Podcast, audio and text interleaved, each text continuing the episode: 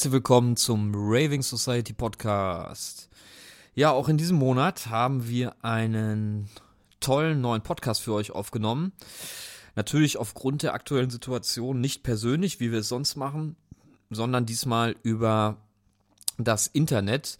Ähm, ja, wir hoffen natürlich auch, dass bald wieder äh, persönliche Kontakte, aber auch Partys möglich sein werden. Die ersten Lockerungen äh, hat es ja von der Politik jetzt gegeben. Aber ein paar Tage oder Wochen müssen wir wohl noch warten, bis wir das normale Leben, wie wir es kannten, vor Corona zurückhaben. Ja, ähm, heute im Podcast zu Gast bei uns ist kein geringerer als der TV-Moderator ähm, Markus Kafka. Ihr kennt ihn sicherlich noch aus den 2000ern. Da hat er diverse Shows bei MTV moderiert. Aber nicht nur im TV und auch im äh, Rundfunk ist er aktiv, sondern er ist auch ein Künstler für elektronische Musik und DJ. Äh, bei Katamucke ein Musiker zum Beispiel hat er Release, legt in diversen Clubs auf in Berlin und deutschlandweit auch. Ja, und deswegen konnte Herr Markus uns natürlich einiges äh, erzählen äh, mit seiner jahrelangen Erfahrung im Show- und Musikbusiness. Und äh, ja, ist ein schönes Interview geworden. Hört rein. Viel Spaß wünschen wir euch. Äh, genießt die schönen Tage draußen und viel Spaß beim Podcast. Rave on. Ciao, ciao. Heute zu Gast Moderator, Journalist, Autor und DJ Markus Kafka. Grüß dich, Markus, ins, nach dem fernen Berlin. Hi. Hallöchen. Ähm, ja, schön, dass das erstmal geklappt hat. Heute äh, sind wir ein bisschen digitaler unterwegs. Ähm, ja, aber wir haben auch alle äh, mehr Zeit, ne? Ja, ja, deswegen. Also äh, ich denke mal, du als Podcast-Experte wirst uns später auch noch ein bisschen was dazu erzählen, ähm, was, was aktuell so geht in Sachen Podcast. Ähm, aber lass uns erstmal starten äh, mit einem kleinen Einstieg. Und zwar, viele kennen dich äh, auch noch von früher, MTV-Zeit, das Stichwort. Und da habe ich mir was rausgesucht. Ähm, ich bin auch ein Kind der 90er, haben wir immer was gelernt, sagst du ja eigentlich immer zum Schluss. Jetzt starten wir mal ähm, mit deinem sozusagen Aushängeschild. Ist das eigentlich immer äh, noch so ein, so ein, Aushängeschild in Bezug auf deine Person äh, in der aktuellen Zeit? Ja, das, das wird auch äh, nach wie vor in sämtlichen Anmoderationen verwendet, egal ob bei Ego FM in meiner Radiosendung oder Deluxe im Fernsehen. Eigentlich alles, was ich mache, äh, wenn es da an die Verabschiedung geht, dann ist es immer noch Genau die. Ist das eigentlich damals spontan äh, so entstanden? Hast du das einfach mal so ähm, nach einer Sendung einfach mal so spontan rausgehauen oder äh, wie, wie ist das zugekommen?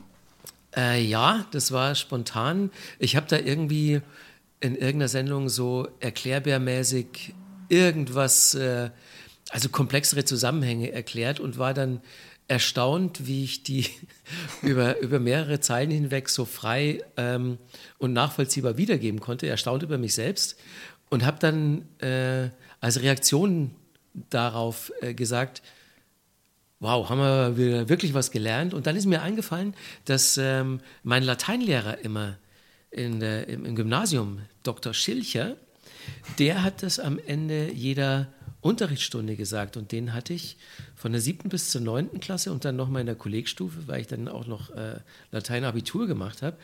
Und das scheint wohl in meinem Unterbewusstsein über all die Jahre äh, sich so verankert zu haben, dass es dann irgendwann mal vor laufender Kamera rauskam. Und äh, da gehen bis heute äh, eigentlich die Props an ihn. Ja, perfekt. Weil äh, bei mir ist es auch komplett hängen geblieben und äh, ich erkenne mich da auch selber immer wieder. Ähm, wenn, wenn ich das lese, muss ich immer an dich denken. Deswegen, ähm, wenn wir jetzt so ein bisschen auf, dein, auf deinen Werdegang eingehen, so Zeit bei MTV, wenn wir da mal einsteigen, ähm, gibt es natürlich insgesamt äh, in deiner Vita so viel zu erzählen, da haben wir gar keine Zeit, heute alles zu ähm, besprechen. Aber ähm, mich würde mal interessieren, ob es damals bei deiner Zeit bei MTV, ich sag mal, neben deinem Engagement, MTV News, Rockzone, Spin warst du ja unterwegs, Gab es da eigentlich schon damals eine Sparte für ähm, elektronische Musik, so, so ein Pendant beispielsweise zu Viva Club Rotation? Das gab es bei mir privat. Also Fernsehformate mit elektronischer Musik haben sich ja äh, immer relativ schwer getan. Also klar, es gab die Club Rotation, was aber auch eher eine Partysendung war, als jetzt eine kuratierte, äh, redaktionell betreute Musiksendung, ne? also für elektronische Musik, weil, ähm, naja, wie der Name schon sagt, die Musik ja auch eher immer über Clubs funktioniert hat. Ne, wer setzt sich vor eine, vor eine kleine Glotze in seinem Jugendzimmer, die noch dazu einen beschissenen Sound hat und schaut sich zwei Stunden äh, pixelige Techno-Videos an, weil, weil ja auch die Videoclips in einer entsprechenden Qualität waren. Es hatte ja in der Szene auch niemand äh, auch nur annähernd ein vernünftiges Budget, äh, ein, ein, ansprechendes Video zu machen. Ne? Das waren ja dann immer irgendwelche rudimentären äh, Amiga-Grafikarbeiten oder so. Ja. Und das wollte sich natürlich keiner angucken. Und die Musik äh, lebt ja auch davon, äh, laut zu sein und gespürt zu werden. Und die lebt auch davon, dass man sich dazu bewegt. Deswegen waren sämtliche Sendungen mit elektronischer Musik und Clubmusik ja immer auch so ein bisschen so eine Totgeburt im Fernsehen. Also wie gesagt, kleine Ausnahme Club Rotation, ähm, was halt auch so ein bisschen der Zeit damals geschuldet war. Aber selbst bei Viva 2, als wir dann eine Sendung im Programm hatten, die Two-Step hieß, mit äh, grafischen Videos, die haben sich ein paar äh, Liebhaber gerne mal angeguckt, aber die hat natürlich nicht in dem Sinne funktioniert ähm, wie, eine, wie eine Sendung mit normalen Videos.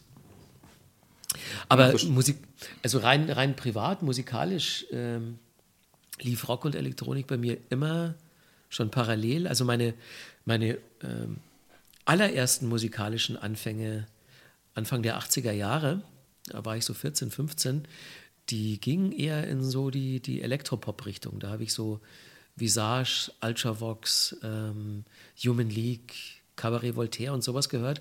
Also eigentlich rein elektronische Musik. Und äh, erst später kamen dann so die ersten Gitarrensachen dazu.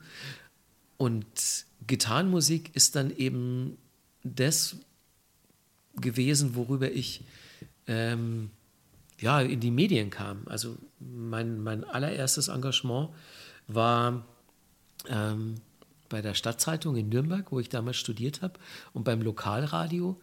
Und da habe ich Indie-Rock gespielt. Und ähm, das ging dann halt so weiter, bis, äh, bis ich dann Mitte der 90er sogar eine Metal-Sendung hatte. Bei Viva, parallel dazu war ich Redakteur bei Metal Hammer. Und so ist das Rock-Ding irgendwie als, als Fernsehsendung bei mir hängen geblieben, obwohl ich eigentlich dann ab Mitte der 90er auch äh, Drum and Bass gehört habe und ab 97, 98 erst Drum and Bass aufgelegt und dann ab 98 eigentlich Techno. Also da auch noch halt angefangen dann mit ähm, als, als DJ sozusagen und äh, Produzent auch parallel schon oder hast du dann dich äh, wann genau an die Plattenteller gewagt, um dann auch mal äh, selber aufzulegen? Wann war das? War das parallel? Also Indie-DJ war ich schon Mitte der 80er, Ende der 80er Jahre. Ähm, dann habe ich 95, 96, ähm, habe ich so zwei, drei Jahre Drum and Bass aufgelegt und Techno dann so ab 98, 99. Da habe ich in Köln gelebt, ähm, habe ich ja damals bei Viva 2 moderiert und Köln war so für mich ähm, der Ursprung für, für Viertel weil ich da jeden Freitag im Studio 672 war, wo Compact Records die Total Confusion Partys veranstaltet hat. Und da bin ich dann final zum Techno gekommen und äh, kurze Zeit später habe ich dann so in diversen Bars und kleineren Clubs in Köln auch angefangen, die Musik aufzulegen. Produzieren hat noch eine Weile gedauert. Ich habe ähm, 2003, 2004 habe ich mal zwei Releases rausgebracht unter einem Pseudonym. M Quadrat hieß es. Das habe ich zusammen gemacht, äh, das Projekt mit einem ähm, Produzenten aus Regensburg, Markus Güntner, der damals auch Platten auf Kompakt veröffentlicht hat. Dann haben wir zwei Vinyls rausgebracht und dann hat es ja noch eine ganze Weile gedauert, bis ähm, mein erster Release bei Katermucke rauskam. Das war 2012 oder 2013, glaube ich sogar, vielleicht sogar noch später. Also das, äh, das hat sich gezogen. Also hast du dir äh, die Zeit einfach bewusst genommen oder wolltest du, sag ich mal, deinen, deinen Sound so ein bisschen entwickeln? Ähm, sprich, oder erste Frage, wie, wie würdest du deinen Sound damals beschreiben? Ähm, bis zum ersten Release bei Katermucke? War das, das schon diese melodische Richtung, melodisches Haus, melodische Hausmusik? Oder ähm, hat sich erst eine Entwicklung stattgefunden, die dich dann dahin gebracht hat? Das war schon eine Entwicklung. Also, was mich so als erstes begeistert hat in dem Bereich, war so der ganze Minimal-Kram. Also alles, was damals bei Kompakt rauskam und dann so Minimal Tech House, so Pokerflat und Freude am Tanzen. Das waren so die ersten Labels, die ich cool fand. Und das, oder Minus, das, das waren auch die Sachen, die ich gespielt habe bis 2004, 5, 6 um den Dreh. Ähm, und dann bin ich so, glaube ich, 2008, 2009, ähm, ja, wurde das immer melodischer, auch äh, immer langsamer. Und da war ich dann ziemlich bald schon großer Freund von Katermucke, war Stammgast auch hier im, im Kater Holzig, äh, Kater Blau und, und vorher noch ähm, Bar 25. Die Zeit hast du auch noch miterlebt, cool. Die, ich die, wie wir die Reportage noch mal kurz angeguckt, äh, ich, in die den Film gibt es ja auch noch einen coolen.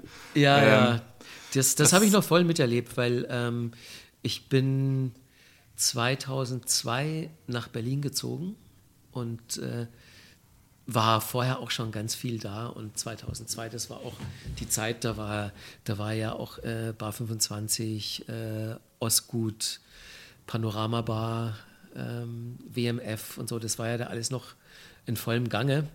Also die Zeit habe ich noch richtig mitgenommen und dann habe ich natürlich nach, nach den Jahren in Köln der Berlin-Sound äh, sehr geprägt und da vor allen Dingen halt äh, dann die Sachen, die bei B-Pitch erschienen, also so Sascha Funke, Paul Kalkbrenner, Ellen Alien und so. Ähm, und das, das hat sich dann alles zusammen mit Katermucke zu so einem Gebräu vermischt, ähm, wo ich dann, ja, so 2010, 2011, 2012 so langsam dann mal meinen Sound gefunden habe und dann auch ähm, das erste Mal darüber nachgedacht habe, auch mal selbst was rauszubringen. Weil vorher hat mir ganz ehrlich gesagt auch ähm, die Zeit gefehlt, mit, mich mit der Sache so adäquat zu meiner eigenen Zufriedenheit zu beschäftigen, weil ich, na, ich, ich war ja bis 2009 Vollzeit-Moderator bei MTV. Ich habe auch meine Sendung selbst produziert. Das heißt, äh, ich habe die drei Sendungen, die ich moderiert habe, auch selbst verantwortet und war halt einfach jeden Tag von halb zehn Uhr morgens bis sieben Uhr abends bei MTV und ähm, habe das zwar schon regelmäßig aufgelegt und äh, dann ja auch so meinen Sound definiert, aber fürs Produzieren hat mir halt einfach die Zeit gefehlt und die kam dann erst, ähm, ja, als, als ich dann schon eine Weile raus war bei MTV und als ich so mein, mein freischaffenden Dasein immer mehr strukturieren konnte und dann auch so allmählich ähm, ja, so, so, so eine feste Zeit und, und ein, äh, ein, groß, ein Fenster gefunden habe, das groß genug war, um sich auch mal ins Produzieren zu machen. Wie kam denn damals dann, ähm, wenn wir jetzt auf Kartemucke nochmal eingehen, ähm, hast du, sag ich mal, da den Kontakt ähm, gesucht? Ist er spontan entstanden? Hast du dadurch ähm, nochmal eine, eine, eine Kreativität äh, gefunden, ähm, da was zu machen? Oder wie, wie kam da das erste Release zustande?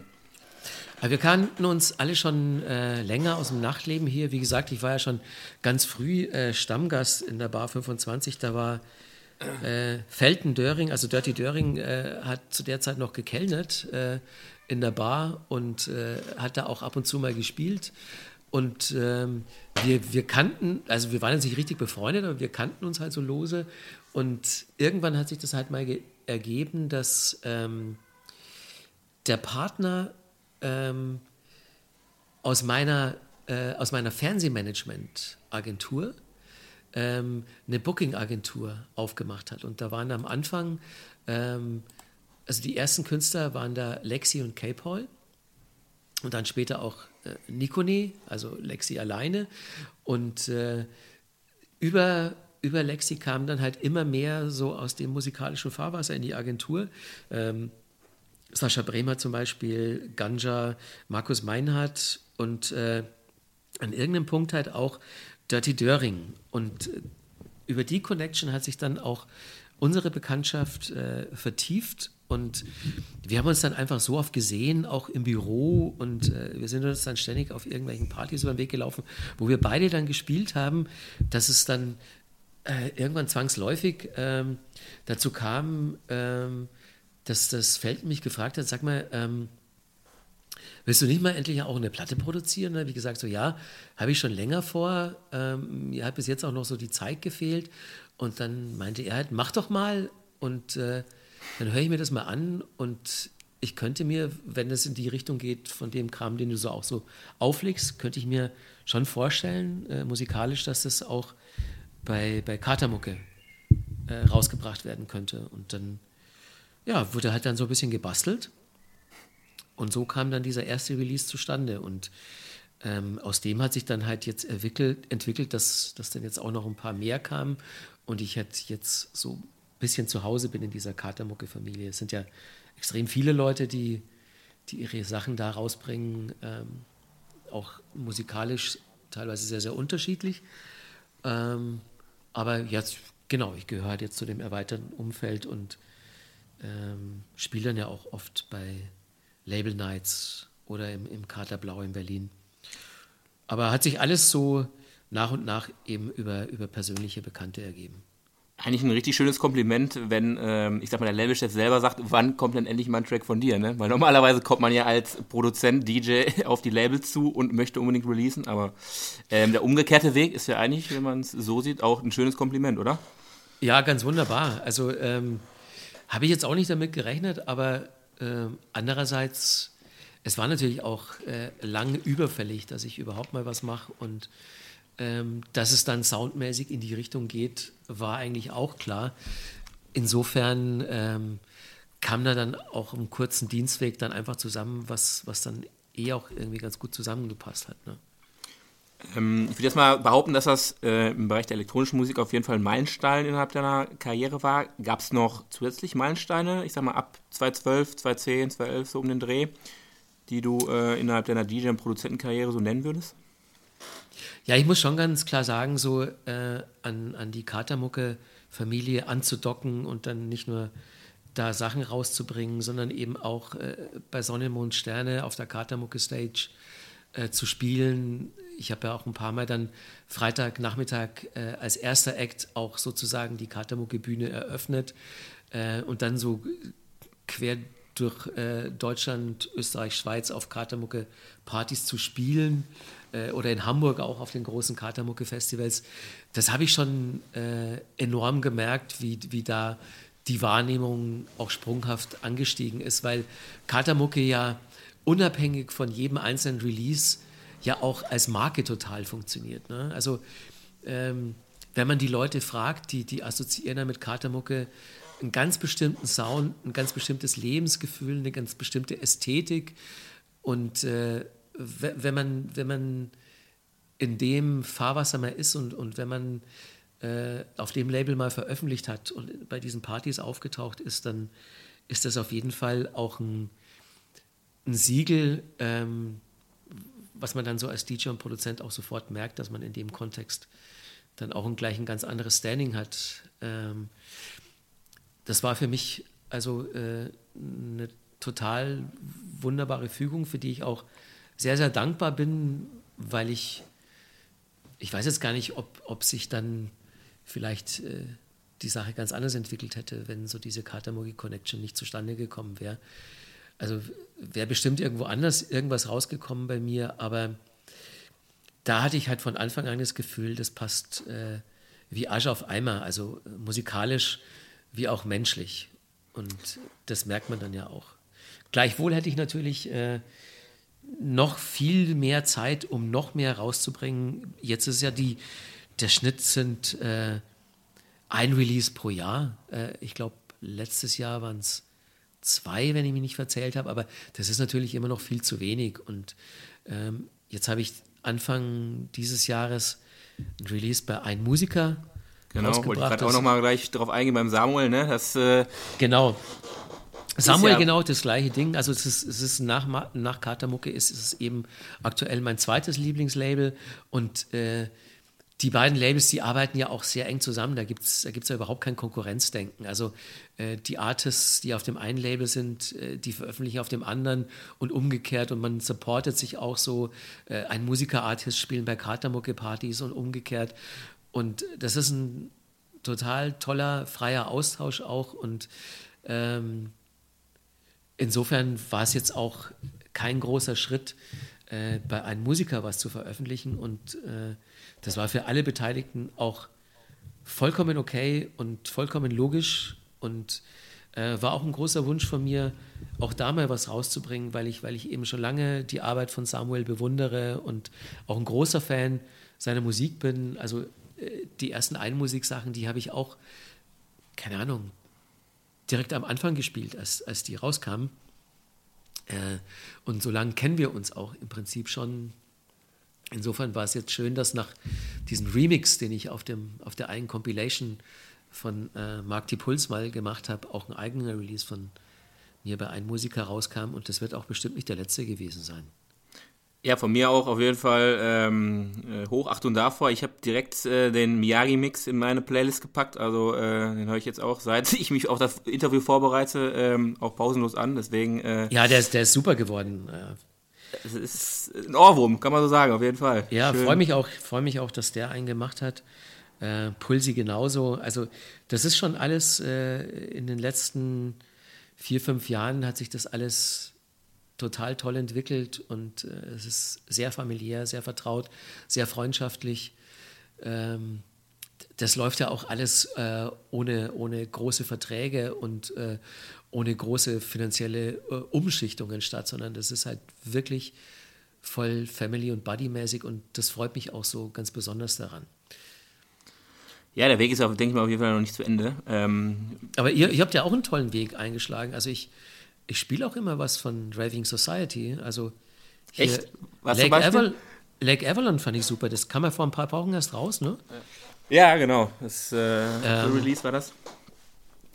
Super Ding. Also ähm, hatte, ich, hatte ich gerne in meinen Sets. Also ich, ich habe auch, äh, ich gucke auch immer so, was rauskommt und das ist schon, muss ich ja nicht sagen, ist ja auch mein Sound, ne? Ja, ja, deswegen. Also, ähm, da können wir auf jeden Fall nach dem Podcast vielleicht nochmal unterhalten, aber nochmal ein, zwei Fragen an dich, ähm, was, was in Bezug auf Releases. Ähm, wenn wir jetzt nochmal drauf eingehen in Bezug auf, ich sag mal, die, Entwicklung der Szene, bist du ja, sei es in der elektronischen Musik als auch aus äh, der Sicht der Popmusik, ähm, denke ich mal, up to date, wenn ich das so sagen darf. Wie würdest du, ähm, ich sag mal, heutzutage das Auftreten einer Person in der Öffentlichkeit, in, digital, in, in den digitalen Medien sehen. Ähm, gibt es da Unterschiede, ähm, in beiden Sparten erfolgreich zu werden, zu sein? Wenn ja, welche? Kannst du da was zu sagen? Naja, der Hauptunterschied im Vergleich zu, sagen wir mal, vor zehn Jahren, wobei man muss gar nicht so weit zurückgehen. Also lass es fünf, sechs Jahre sein. Also ich gehe mittlerweile so weit zu sagen, dass es sehr, sehr schwer bis unmöglich ist, als DJ jetzt Erfolg zu haben, wenn nicht parallel dazu die Social-Media-Aktivitäten auf einem mindestens genauso hohen Niveau sind und genauso gepflegt werden wie die rein musikalische Komponente. Also ähm, du brauchst Skills als DJ. Ähm, du musst wissen, welche Platte zu welcher Zeit. Du musst wissen, wie du eine gewisse Dramaturgie in den Abend bringst und du musst wissen, wie du auf Publikum reagierst und so weiter und so fort. Also die, die ganz klassischen, das ganz klassische DJ-Handwerk. Ähm, du solltest produzieren, um äh, eine entsprechende Präsenz zu haben. Und trotzdem, wenn beide Sachen spitzenmäßig funktionieren, du ein Top-DJ bist und tolle Produktionen hast, dann glaube ich, dass es mittlerweile für Newcomer fast nicht möglich ist, wenn du sagst auf Instagram und all die Sachen, scheiße ich. Dann wird es schwierig. Also die Leute, die jetzt auf Social Media scheißen könnten, theoretisch, das sind die, die halt schon vor vielen Jahren erfolgreich waren. Also wenn, wenn zum Beispiel Solomon jetzt sagt, ich habe keinen Bock mehr auf Instagram, dann würde das seinem Erfolg als DJ vielleicht nicht so großen Abbruch tun. Wenn ich in den letzten ein, zwei Jahren angefangen habe aufzulegen, dann ähm, muss ich gucken, dass ich Social Media mäßig am Start bin. Das ist einfach eine Tatsache äh, und ich weiß, es gibt viele Puristen, die sagen, ähm, dass sie keinen Bock drauf haben, dass Leute erstmal als Influencer anfangen und äh, irgendwelchen Content posten, bevor ihnen dann einfällt, aufzulegen. Ähm, aber das ist so der Zahn der Zeit und das ist auch der größte Unterschied zur Musikszene ähm, verglichen mit den Zeiten, ähm, in der viele Leute angefangen haben, mich selbst eingeschlossen. Und ich weiß zum Beispiel, dass mein Social-Media-Auftritt, der ist sehr rudimentär. Ähm, Machst du alles selber? Das mache ich alles selbst, ja. Ähm, und obwohl ich, obwohl ich jetzt schon seit 25 Jahren Fernsehmoderator bin, habe ich zum Beispiel nach wie vor äh, große äh, Hemmnisse, so an Tag 20, 30 Insta-Stories von mir zu posten. Ähm, oder private Dinge bei Facebook preiszugeben, etc. etc. Ähm, wohl wissend, dass das aber meiner Popularität natürlich zuträglich wäre. Aber ich, ich, bin halt, ich bin halt nicht aus dieser Digital Native Generation. Ich muss äh, bei jedem Post, den ich mache, muss ich vorher überlegen und für mich äh, entscheiden, ob das auch wirklich okay ist und nicht zu weit geht. Da haben andere Kollegen viel weniger Berührungsängste. Ich weiß nicht, wie es bei euch ist. Also äh, ob ihr sagt, äh, scheiß drauf, gehört einfach dazu. Erstmal muss Social Media stimmen und dann gucken, was, was die Musik bringt. Ja, das Gute ist ja bei uns, ähm, also ich selber äh, bin ja als DJ-Produzent nicht aktiv. Äh, Kollege Chris, der jetzt auch noch mit im Boot ist, ähm, der macht aktuell ein Projekt ähm, mit einem anderen Kollegen, DJ-Duo sind das. Und ähm, ja, da sieht man auch ganz klar, dass man ähm, neben der Musik online präsent sein muss und ähm, um gewisse Türen dann auch geöffnet zu bekommen. Und ja, ich, ich merke das, ich, ich merke das auch in allen Bereichen. Also ähm, wenn es darum geht, äh, ja sozusagen in einem Pitch zu sein, um einen Job, der so eine gewisse Online-Präsenz erfordert, dann hilft es mir halt wenig, dass ich so äh, mit 25 Jahren Moderationserfahrung äh, so in den Pitch gehe, sondern da wird halt auch von Agentur oder Auftraggeberseite erstmal geguckt, so wie ist die Social Media Reichweite. Und wenn, wenn die äh, total unterirdisch ist, dann, dann hilft mir auch äh, berufliche Erfahrung oder ähm, Wissen und, und äh, alles, was man sich so drauf geschafft hat, im ersten Moment nicht so viel weiter. Da muss dann schon jemand ganz explizit sagen, ähm, ist uns egal, wenn, wenn die Social Media Reichweite nicht so dolle ist. Wir wissen, was, was der ansonsten kann. Wir nehmen das jetzt einfach. Also da merke ich schon, dass es zunehmend seltener der Fall ist.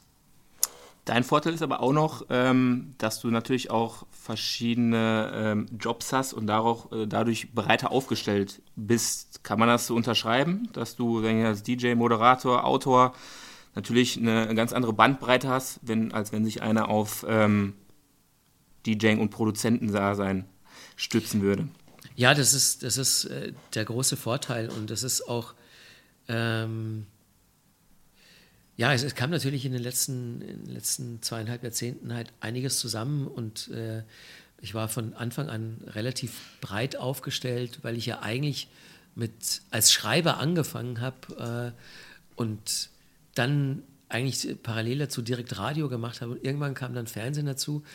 Das heißt, äh, ich war schon in ziemlich vielen Bereichen äh, beruflich unterwegs und jetzt ist es halt einfach so, dass ich seit ein paar Jahren ähm, vier, eigentlich fünf Standbeine habe, bestehend aus Radio, Fernsehen, äh, Musik machen, auflegen, Podcasts äh, und ja auch äh, Bücher, Romane schreiben und so. Also ähm, das ist das ist mein großes Glück, dass ich äh, da halt auch eine entsprechend eine entsprechende Breite habe, weil sonst als, als DJ und Produzent alleine, gerade jetzt in den Zeiten, sehe ich ja in meinem engen Umfeld, dass es da halt schon eng wird jetzt. Ne? Siehst du jetzt gerade durch deine breit gefächerten Erfahrungen, Tätigkeiten im Musikbusiness, ähm, gibt es da bestimmte Risiken, Chancen äh, für die elektronische Musikszene, die du ähm, vielleicht nicht nur aktuell, sondern ich sag mal vielleicht im letzten Jahr schon beobachtet hast? Ähm, also äh, die ganze Situation jetzt ist natürlich vollkommen scheiße. Ne? Da gibt es erstmal überhaupt nichts äh, dran zu rütteln, weil äh, ne, das Ende ist ja überhaupt noch nicht abzusehen, aber es ist jetzt schon abzusehen, dass äh, viele DJs, viele Clubs, viele Labels halt einfach unwiederbringlich verschwinden werden in den nächsten ein, zwei Jahren. Also muss man schon wirklich lang überlegen, um, um aus dieser Situation irgendwas Positives zu, sie, zu ziehen, aber mit viel Wohlwollen könnte man zum Beispiel sagen, dass die DJ-Gagen in den letzten Jahren äh, wirklich total absurde Ausmaße angenommen haben. Ne? Also wenn ich mir, wenn ich mir die Headliner äh, bei Sonne, Mond und Sterne angucke oder so, ähm, die ja immer noch DJs sind, auch wenn es ein EDM-DJ ist und auch wenn es ein EDM-DJ ist, der ähm, im Jahr fünf Top-Ten-Hits produziert, dann ist es halt immer noch ein Männchen, das da oben äh, zu 80 Prozent Platten von anderen Leuten spielt und dafür eine sechsstellige Gage bekommt. Hast du mal ein Gagenbeispiel dazu? Für einen jeweiligen DJ? Kannst du da mal was nennen? Ja, also ohne da jetzt ins Detail zu gehen, aber das ist ja kein Geheimnis, dass, dass Leute wie, wie Kevin Harris oder David Guetta äh, für einen Festivalauftritt äh, höhere sechsstellige Gagen bekommen. Ne? Also irgendwo müssen ja die, die 20, 30, 40 Millionen, die sie im Jahr verdienen, herkommen. Und das ist einfach absurd, weil ähm, das sind Gagen, die schon längst kein Club mehr zahlen kann. Also wenn dann nur äh, über eine sommerlange äh, Residency in Ibiza, wo dann halt jede Woche in diese Riesenclubs 6.000, 7.000 Leute kommen. Ähm, oder eben du wirst auf ein Festival gebucht, wo dann 40.000, 50.000 Leute kommen. Anders sind diese Gagen nicht mehr zu zahlen. Und äh, das hat halt nachgezogen.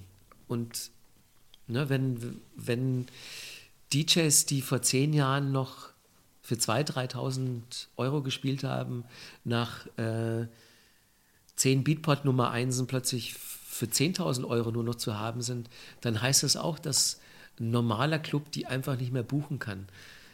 Und das ist einfach absurd, weil das ja auch so ein bisschen äh, der demokratischen Philosophie in der Szene widerspricht. Ne? Techno kam ja zustande, weil ähnlich wie beim Punkrock jeder erstmal in der Lage war, diese Musik zu machen und diese Musik zu feiern und diese Musik mit Gleichgesinnten in einem relativ undergroundigen kleinen Rahmen zu genießen. Und die elektronische Szene hat sich halt auf eine Art und Weise entwickelt, die so ein ähnliches Superstardom befeuert hat, wie, wie man das vorher nur aus, aus der Rock- und Popmusik kannte. Äh, da gab es halt dann plötzlich Spitzenverdiener, die äh, totale Stars waren und weil es eben auch genügend Leute gab, ähm, Corporate Festivals, die mit Hilfe von Sponsoren diese Gagen bezahlt haben, hat sich das alles in eine total absurde Richtung entwickelt in den letzten paar Jahren. Und da sehe ich jetzt so eine gewisse Chance in der gegenwärtigen Situation, dass sich da gewisse Dinge wieder so ein bisschen gesund schrumpfen. Ähm, ich fand auch, dass äh, generell die Kommerzialisierung von Festivals Ausmaße angenommen hat, die so ein bisschen den Rahmen gesprengt haben. Ähm, ich fand auch, dass rein quantitativ äh, einfach viel zu viel unterwegs war in der Szene. Also man hat halt gemerkt, dass äh, aufzulegen, äh, zu produzieren, ähm, technisch äh, sehr einfach geworden ist und auch sehr, sehr erschwinglich. Also ähm, man brauchte dank äh, neuer Software äh, nicht mehr viel Geld und auch kein großes Studio mehr, um qualitativ vergleichsweise gut produzieren zu können. Und äh, man musste jetzt auch nicht mehr jahrelang mit Vinyls üben, um äh, ein passabler DJ zu sein. Also irgendwann hat man es dann natürlich schon gemerkt, dass da der entsprechende Background fehlt. Aber ähm, es ist, ich meine, der Vorteil war, es ist alles noch viel viel greifbarer und viel demokratischer geworden, weil halt im Prinzip fast jeder anfangen konnte, nicht nur elektronische Musik zu machen, sondern generell Musik zu machen. das ist erstmal begrüßenswert. Auf der anderen Seite war es halt in den letzten Jahren einfach so, dass selbst ich, der ich mich jetzt schon so lange professionell mit der Musik beschäftige, einfach auch den Wald vor lauter Bäumen nicht mehr gesehen habe. Das war einfach viel zu viel und ich hatte schon das Gefühl, dass darunter auch so ein bisschen die Qualität gelitten hat und ähm, ne, wenn es auch nur so einen kleinen positiven Nebeneffekt haben kann, dann der, dass sich jetzt sowohl die DJ-Gagen als auch das Überangebot an Produktionen jetzt so ein bisschen gesund schrumpfen. Ich glaube, da haben dann alle Beteiligten was davon, weil man vielleicht dann in zwei Jahren wieder sagen wird, okay, wir, wir besinnen uns jetzt wieder auf die Ursprünge äh, von elektronischer Musik und ähm, schätzen erstmal das, was, was wir haben, bevor wir hier wieder so diese vollkommen absurden Summen aufrufen und äh, in den Raum werfen. Ne? Also ich habe mich mit vielen DJs jetzt unterhalten, auch äh, mit vergleichsweise großen Namen, die sagen so, ja, es heißt immer so, Mensch, ja, hier die DJs, die jetzt fünfstellige Gagen verdient haben, für den kann es doch egal sein. Und selbst denen ist es jetzt nicht mehr so egal. Also deswegen sage ich erstmal so an die Leute denken, die äh, gerade in Berlin jahrelang für 200, 300 Euro am Samstag gespielt haben, äh, die freuen sich, wenn Techno nicht nur in Berlin wieder so ist, wie er vor zehn Jahren oder besser noch vor 20 Jahren mal war. Mal schauen, was sich daraus entwickelt. Das ist aber das wirklich einzig Positive, das ich im Moment ähm, anbringen kann. Ansonsten tun mir wahnsinnig viele Leute wahnsinnig leid, ähm, die im Moment einfach überhaupt, überhaupt keine Einkünfte haben, obwohl sie vorher so okay vom Auflegen und vom Produzieren leben konnten. Können wir direkt nochmal auf das Thema eingehen. Ähm, hast du da Beispiele ähm, aus Berlin? Wie erlebst du die Situation da aktuell für Kulturschaffende? Vielleicht auch für, für Clubs, ähm, für den einen oder anderen. Ähm, hast du da Informationen, die, die du an uns äh, übertragen oder weitertragen könntest?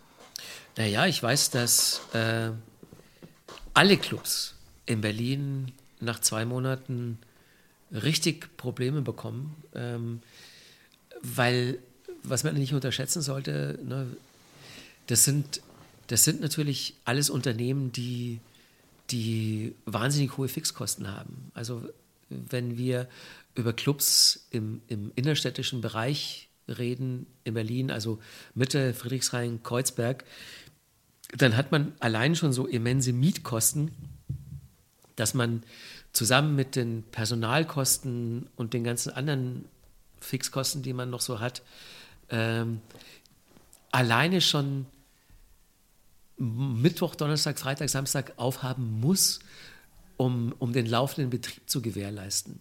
Beispiel das Watergate, ne? Ja, genau. Also das, das wäre so ein Beispiel, äh, die halt unfassbar viel Miete zahlen, ähm, hohe Fixkosten haben und da kann man sich ungefähr ausrechnen, was, was dann nach zwei, drei Monaten Phase ist, wenn da äh, kein Geld mehr ins Haus kommt. Und äh, ne, da gibt's, also du kannst jeden anderen Berliner Club, äh, kannst du da direkt hinterher schießen. Die einzigen, die sich da so ein bisschen noch äh, im Moment äh, davon freimachen können, sind die, denen die Location gehört, die also keine Miete zahlen. Aber da gibt es ja Ganz, ganz wenige nur. Ähm, ansonsten ist es halt im Moment einfach so, dass die Clubs vermutlich, also mindestens bis Ende des Jahres, schätze ich jetzt mal, nicht aufhaben, sondern dass es danach äh, auch ewig dauern wird, bis der normale Berliner Clubbetrieb, sprich der Betrieb, der zu mehr als 50 Prozent, zu 50 Prozent von Touristen ja getragen wird, bis der äh, dann wieder in Gang kommt. Und also ich, ich glaube, dass es einfach, ähm, wenn sich das jetzt das ganze Jahr durchzieht, dann wird es in Berlin nicht mal mehr die Hälfte der Clubs geben, wenn überhaupt, die es jetzt noch gibt. Und ähm, ne, mit, dem, mit den Clubs werden auch Produzenten, Labels, Studios, also alles, was, äh, was zur elektronischen Musikszene in Berlin gehört, äh, so nach und nach verschwinden, weil also die, die, die Soforthilfen, die die Leute hier vom Senat bekommen haben, die haben denen geholfen, vielleicht äh, ein, zwei Mieten zu bezahlen. Aber die sind natürlich überhaupt kein Ersatz für ausgefallene DJ-Honorare, geschweige denn ähm, für Fixkosten in Höhe von 20, 30.000, 40.000 Euro, die man so als Berliner Club hat. Also da, da will ich jetzt nicht irgendwie wie Kröser Meier aus äh, Michel aus Lönneberger dastehen, aber wenn da nicht bald was passiert, dann ähm, sehe ich da schon schwarz. Und das zieht ja auch so viel nach sich, weil ähm, na, man sollte halt nicht unterschätzen, wie viel die elektronische Musik in Berlin überhaupt zum Kapitalertrag äh, dieser Stadt beiträgt und wie viele Touristen alleine deswegen kommen, um hier Wochenende für Wochenende in die Clubs zu gehen. Ähm, und wie viel das ja auch ja, es ist das Aushängeschild schlechthin in Berlin und das macht ja auch die Strahlkraft der Stadt aus. Ähm, also klar, man hat hier Sehenswürdigkeiten und man hat hier äh, eine gewisse Historie, die auch viele Touristen in die Stadt zieht. Aber wenn bei der elektronischen Musik jetzt äh, im wahrsten Sinne des Wortes der Stecker gezogen wird in Berlin, dann wird es weit über die Szene hinaus äh, die Stadt zu spüren bekommen. Und deswegen ähm, verstehe ich halt nicht, wie. Na gut, andererseits, es ist halt einfach eine beschissene Situation und ich kann es natürlich auf der einen Seite auch nachvollziehen, dass jetzt die oberste Prio jetzt nicht ist, lass uns erstmal die Clubszene retten, bevor wir in Berlin hier irgendwas anderes in Angriff nehmen. Weil es ist ja generell so, dass die Wirtschaft der Stadt betroffen ist und ähm, ja, also man kann halt nur hoffen, dass, äh, dass die Situation sich möglichst schnell für alle Beteiligten bessert. Aber wir sind ja jetzt in diesem Podcast eher darauf beschränkt, über die elektronische Musik zu reden. Und da fällt mir nicht viel ein, wo man sich jetzt vor Freude irgendwie auf den Tisch tanzt. Ne? Ja, was, was mir noch einfällt, ist, ähm, gerade in Berlin, ähm, ich habe mir gerade überlegt, wenn ich, sage ich mal, Clubs schließen, ob es dann, ähm, ich sag mal, für Leute ähm, die Möglichkeit gibt, einfach dann im Nachhinein neue Clubs zu gründen oder gerade aufgrund eurer speziellen Situation, weil Berlin halt ein Aushängeschild ist, gerade auf der ganzen Welt oder noch in Europa, dass es dann umso schwieriger wird, diese Locations halt ähm, auch für neue Leute, die sich da vielleicht was Neues aufbauen wollen, ähm, beizubehalten. Das ist ja bei euch auch, ich äh, lass mich nicht täuschen, aber Gentrifizierung ist ja bei euch auch ein großes Thema. Ähm, dass ja, das, das überhaupt halt das möglich ist. Problem. Das ist das große Problem, dass äh, die Befürchtung, die muss man natürlich haben, dass wenn ähm, erstmal ein Club platt ist, dass ähm, die Vermieter, das sind ja oft äh, naja, es sind alte Berliner Industriehöfe, diese Locations, die ja auch, äh, naja, danach schreien, von Investoren gekauft zu werden, auf dass man da äh, Luxuswohnungen reinmacht. Ne? Und deswegen ist es schwer vorstellbar, dass wenn jetzt ein Club, sagen wir mal, wie es Ritter Butzke, die in so einem Industriehof sind, wenn die jetzt krachen gehen, weil sie die Miete nicht mehr zahlen können, dass äh, die entsprechenden Eigentümer, die Vermieter sagen so, ja, ähm, das ist ja wirklich jammerschade. Wir warten jetzt aber mal ein Jahr. Vielleicht ja. kommt ja jemand und macht dann wieder einen Club rein. Schwer vorstellbar. Weil, Wunsch, äh, Wunschdenken. ja, das ist, das ist erstmal wirklich Wunschdenken. Und also klar, ähm, wenn, wenn die Berliner Clubs keine Umsätze mehr generieren, die Miete nicht mehr zahlen können, zumachen müssen, dann ist es eher unwahrscheinlich, äh, dass danach auch wieder ein Club in die gleiche Location reinkommt von Leuten, die irgendwoher äh, das Startkapital haben ähm, und den Mut aufbringen, da wieder einen Club reinzumachen. Also da müssen die Vermieter schon sehr, sehr nett sein und sagen so, ja, darauf lassen wir uns ja so mal ein. Aus Erfahrung her eher nicht. Ja, meistens ist es so. Ja. Ich meine, ähm, ich weiß ja nicht, wie sich. Es sind ja im Moment verschiedenste äh, Modelle in der Probung, wie sich Berliner Clubs trotzdem irgendwie ähm, am Leben halten können. Also ich unterstütze ja auch äh, durch die Streams, die ich hier mit meiner Frau mache, versuche ich ja auch die, ähm, die, die Spendenaktion für Berliner Clubs zu unterstützen. Es gibt Gutscheinmodelle, es gibt vielleicht bald eine Bezahlschranke für Streams und ähm, ich weiß, dass ähm, viele, äh, für, für, zumindest für eine kleine Zeit, die Miete erlassen bekommen haben. Äh, aber das sind natürlich alles nur Tropfen auf dem heißen Stein. Und meine, was Labels betrifft, ich habe ähm, letzte, letztes Wochenende hatte ich zusammen mit Oliver Kulecki einen Stream, äh, den wir für Sonne, Mond, Sterne gemacht haben. Und da habe ich mit, mit ihm auch lange geredet, ähm, wie es denn Stil vor Talent gerade geht. Okay. Und der, der hat gesagt so, naja, also ähm, an Stil vor Talent hängen halt auch ein paar festangestellte Leute dran. Ähm, es hängt eine Booking-Agentur dran, die im Moment nur damit beschäftigt ist, Bookings abzusagen oder Absagen entgegenzunehmen. Äh, und, das kann man in Kurzarbeit, Teilzeit von zu Hause aus machen. Das Ladenlokal äh, und das Büro des äh, Stil for Talent äh, direkt bei mir ums Eck rum in Kreuzberg betreibt und wo ja auch oft Live-Gigs sind und, und Streams gemacht werden, hat im Moment komplett zu. Ähm, sämtliche DJ-Gagen von Stil for Talent-Künstlern äh, sind wahrscheinlich so bis Ende des Jahres weg. Also das Einzige, hat Olli gesagt, was im Moment halt noch geht und äh, glücklicherweise ein bisschen mehr geht als sonst, ist, dass die Leute die Musik streamen vom Label. Also es, es werden Streaming-Einnahmen, äh, das deckt sich auch mit dem, was ich bei Katermucke höre, ist, dass die Streaming-Einnahmen wahrscheinlich am Ende dieses Jahres ein bisschen höher sein werden als in den Jahren zuvor. Aber wir alle wissen, wie viel unterm Strich bei Streaming-Aufnahmen hm. für Label und Künstler hängen bleiben. Also ja. davon kann man jetzt auch keinen kompletten Jahresetat bestreiten. Also es, es, es müssen einfach andere Konzepte her, um, um die Szene irgendwie am Leben zu halten. Aber ähm, ich, ich selbst habe auch noch keine, ganz ehrlich gesagt. Ein Konzept hast du ja schon, wenn wir jetzt nochmal auf, auf, auf ein anderes Thema und zwar auf dein Thema eingehen. Ähm, das hat jetzt nicht direkt mit elektronischer Musik zu tun. Allerdings befinden wir uns ja aktuell im Podcast und ähm, du hast ja auch einen eigenen Podcast, äh, der Mietwagen heißt. Ähm, finden wir natürlich immer spannend, weil wir selber auch einen machen und ähm, du dahingehend natürlich dann auch äh, als Moderator, Moderator erprobt bist. Ähm, willst du mal kurz vorstellen, was die, was die Idee und das Konzept dahinter ist?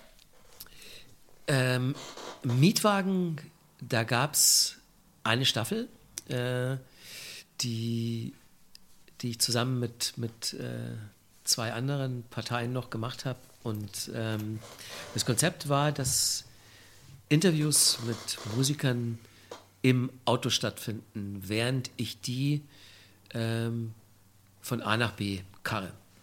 Eine Strecke nach Wunsch. Äh, viele haben das auch wirklich als Shuttle oder äh, unbezahltes Taxi in Anspruch genommen. Ähm, und auf dieser Fahrt habe ich mich dann mit ihnen unterhalten und die Idee dahinter war so ein bisschen, also gut, man muss natürlich erstmal sagen, dass äh, einer der beiden Sponsoren äh, ein Carsharing-Unternehmen war dass das Interview in einem Auto stattfindet, ist von daher auch erstmal naheliegend, aber inhaltlich äh, lag dem Ganzen zugrunde, dass äh, Interviews im Auto ja so eine besondere Gesprächsatmosphäre generieren, weil ähm, man ja Auto auch immer als ja, so ein bisschen als hermetisch abgeschlossenen Raum wahrnimmt. Ja, deswegen äh, popeln ja so viele Leute auch an der Ampel, weil sie denken, die sieht da keiner. ja, ja, das kenne ich. und, und, und, und, deswegen, und deswegen führt man ja im Auto immer Gespräche, ähm, die so vielleicht ein bisschen tiefgründiger und intimer sind als das, was man sonst so quatscht in freier Wildbahn. Und ähm, so war es dann auch, dass die Interviews, die ich da geführt habe, die hatten dann äh, schon eine andere Qualität als Interviews, die man jetzt zum Beispiel in einer relativ sterilen Fernseh- oder Radiostudio Atmosphäre macht, wo es dann erfahrungsgemäß schon erstmal so eine Viertelstunde dauert, ähm, bis im Idealfall alle Beteiligten vergessen haben, dass sie jetzt hier gerade mitgefilmt werden oder dass, sie, dass, dass draußen jetzt live gerade Leute zuhören. Ähm, das, das hat sich dann durchaus als Vorteil erwiesen, wenn man im Auto ein Interview macht. Ähm, ansonsten äh, hat so ein Interview im Auto natürlich auch eine gewisse Bewegung. Ne? Man guckt aus dem Fenster, man sieht irgendwas, auf das man spontan reagieren kann. Und deswegen äh, hatten diese Interviews auch ja, so eine, so eine äh, gewisse Lebendigkeit. Bei dem Podcast ist es halt jetzt so, dass ähm, dieses Projekt von Anfang an eigentlich nur für eine Staffel konzipiert war, weil das entsprechend auch äh, budgetiert war.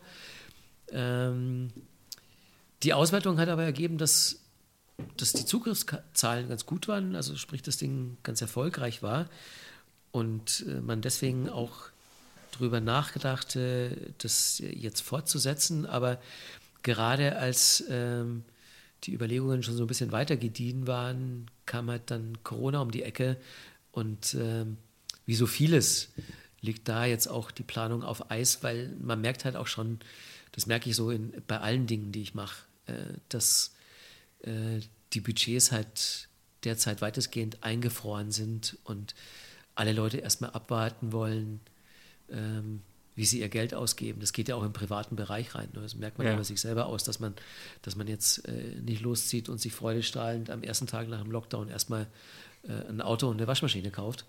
Ähm, und das, das setzt sich natürlich in alle Bereiche fort. Und deswegen äh, kann ich dazu jetzt äh, im Moment noch nicht äh, sagen, dass äh, mit Sicherheit eine zweite Staffel und die auch noch in diesem Jahr oder so geben wird. Ähm, aber ich arbeite gerade an äh, anderen Podcast-Projekten. Es gab ja auch einen, der hieß Pro7 Backstage, als ich äh, mit Leuten bewusst gesprochen habe, die nicht gesichtsprominent sind, sondern eher so hinter den Kulissen arbeiten, also sprich Caterer, Roadies, äh, Ghost Producer, Filmmusikproduzenten, sowas halt.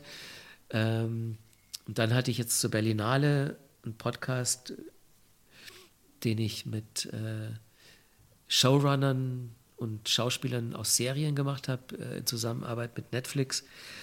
Ähm, Einmalig da war das? Oder also ein einmaliger Podcast oder war das eine, eine, eine Reihe? Eine das war, das war äh, erstmal eine, eine, einmalige Geschichte ähm, zur Berlinale, weil man äh, von Netflix-Seite da äh, von Berlinale, also was die Berlinale betrifft, zum einen so ein bisschen Präsenz auch zeigen wollte. Man hatte ja auch im Serienprogramm der Berlinale ein paar Beiträge.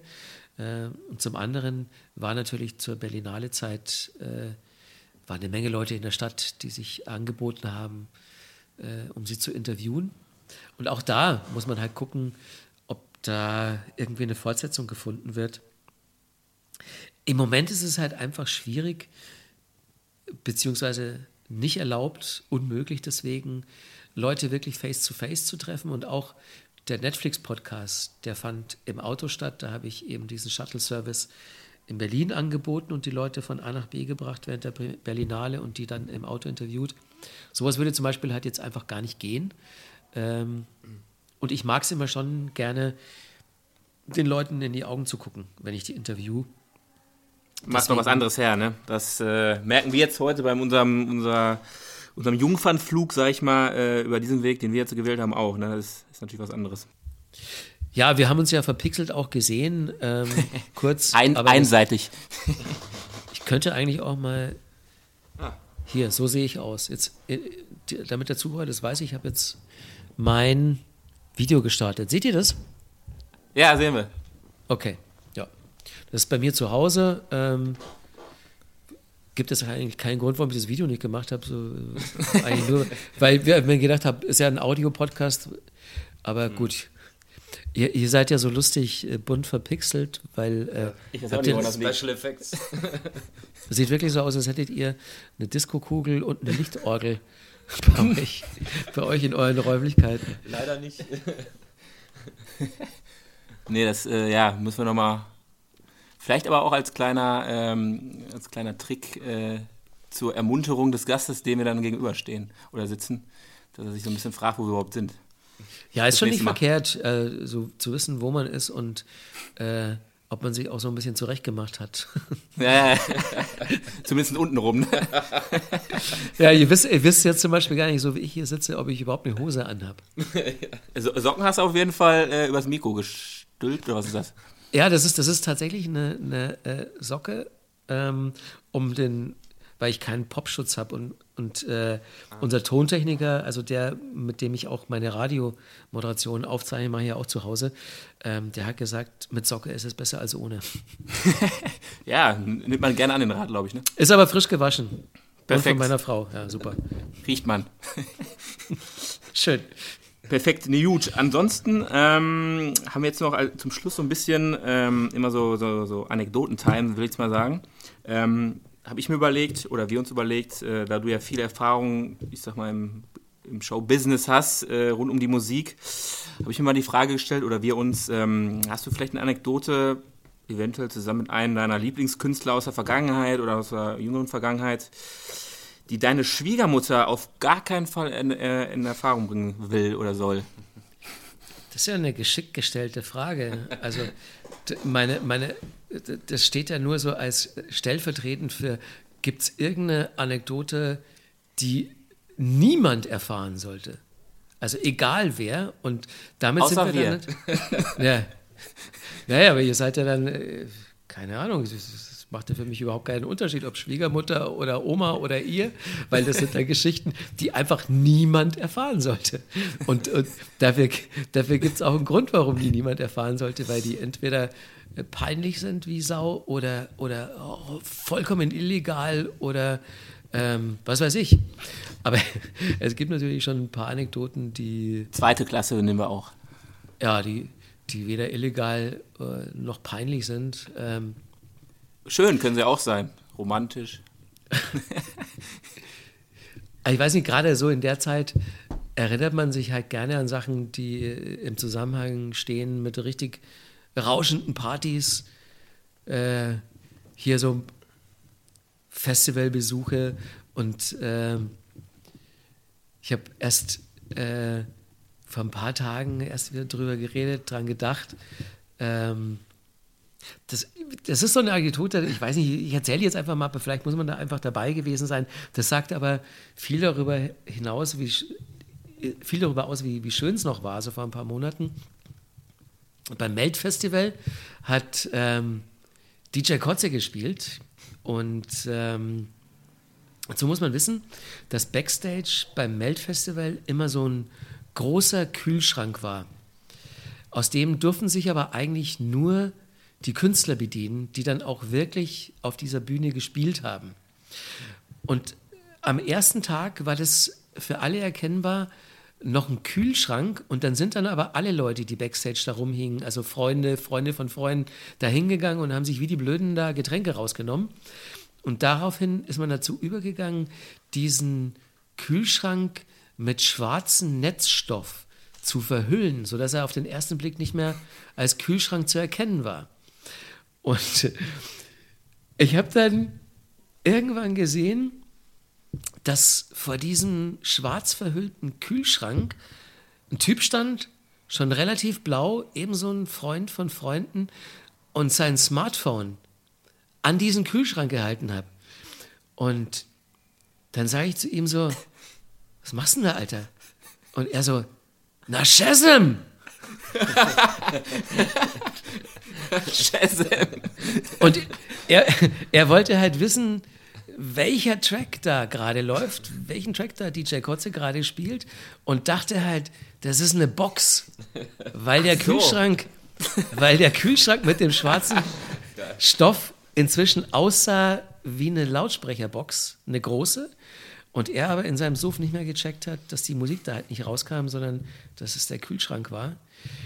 Und das ist eine so meiner Lieblingsfestival-Anekdoten, weil die so ganz gut auf den Punkt bringt, ähm, wie schön das alles sein kann. Äh, ansonsten muss ich euch ja wahrscheinlich nicht viel erzählen, was man im Techno oder im Bereich elektronischer Musik so erlebt ähm, oder auch als Musikjournalist im Bereich verrückte Interviews, die man so haben kann. Da gibt es natürlich auch einiges. Ich dachte mir jetzt, äh, du haust mal was raus von äh, Die und Joko aus alten Zeiten. Weil äh, ich immer an seine geile Lache erinnert werde, wenn ich, wenn ich ihn sehe. Und ähm, das war so mein geheimer Wunsch. ähm, ja, also ich meine, wir kennen uns natürlich auch schon ewig und äh, ich habe ihn ja kennengelernt äh, bei dem Dreh, da war er noch Redakteur für eine Musikproduktionsfirma, eine Produktionsfirma und äh, darauf habe ich mir gedacht, so der ist ja ganz lustig und habe den dann zu MTV zum Casting eingeladen.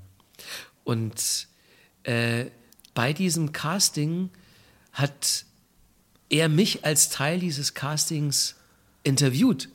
Also ich habe dann immer diesen zickigen Superstar in der Interviewsituation gespielt und äh, ich war äh, Britney Spears und habe total beschissen auf die Fragen von äh, Joko reagiert und er hat daraufhin ähm, eine hochrote Birne bekommen und Schweißperlen auf der Stirn, weil er nicht wusste, wie er mit der zickigen Britney Spears umgehen sollte. Und er hat sich dann aber schnell gefangen und halt so ein paar Dinge rausgehauen, die Britney Spears total kontra gegeben hatten.